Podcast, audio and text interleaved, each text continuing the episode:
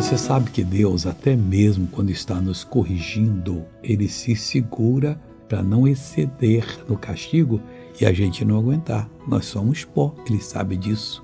Mas, no entanto, nós somos o plano dele, o sonho dele. Ele queria fazer um homem exatamente como nós somos. E veja o que diz o Salmo 78, versículo 38. Mas ele, que é misericordioso, perdoou a sua iniquidade dos israelitas e não os destruiu. Nossa, também ele perdoa, não destrói. Apesar que às vezes nós fazemos que não deveríamos fazer, não faça isso não. Antes, muitas vezes, muitas vezes, desviou deles a sua cólera e não deixou despertar toda a sua ira. Deus olhou para eles com amor, não vou levar isso em consideração porque eu vou destruí-los.